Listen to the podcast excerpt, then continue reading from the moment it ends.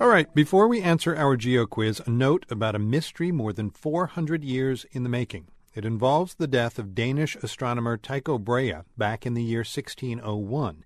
Before Brahe died at the age of 54, he made observations which basically laid the groundwork for modern astronomy. Famed astronomer Johannes Kepler was a student of Brahe, which made him a suspect in his teacher's death. You see, for the past four centuries, there's been speculation about how Brahe died. The story goes that he fell ill with a bladder infection.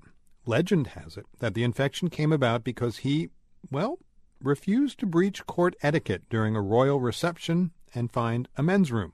A ruptured bladder, and 11 days later, Brahe was dead. But not everyone bought that version of events. Some thought Kepler poisoned his teacher, a kind of jealous student scenario. Or maybe it was the Danish king at the time. Brahe allegedly had an affair with the king's mother. Either way, Brahe was supposedly poisoned with mercury. Previous studies of Brahe's remains seem to confirm that, finding high levels of mercury in his beard. But a group of Danish historians and chemists say it's now debunked that theory.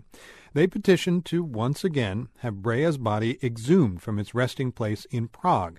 They conducted intensive tests and concluded that Brahe wasn't killed by mercury. They claimed the 15th century astronomer had no more mercury in his beard than what a modern man might have. So, what did kill him? Well, the tests are still ongoing, but the lesson remains. If you're stuck at a party and you gotta go, for God's sakes, go. Oh, one last intriguing detail Brahe wore a prosthetic nose. He had part of his own nose sliced off in a duel.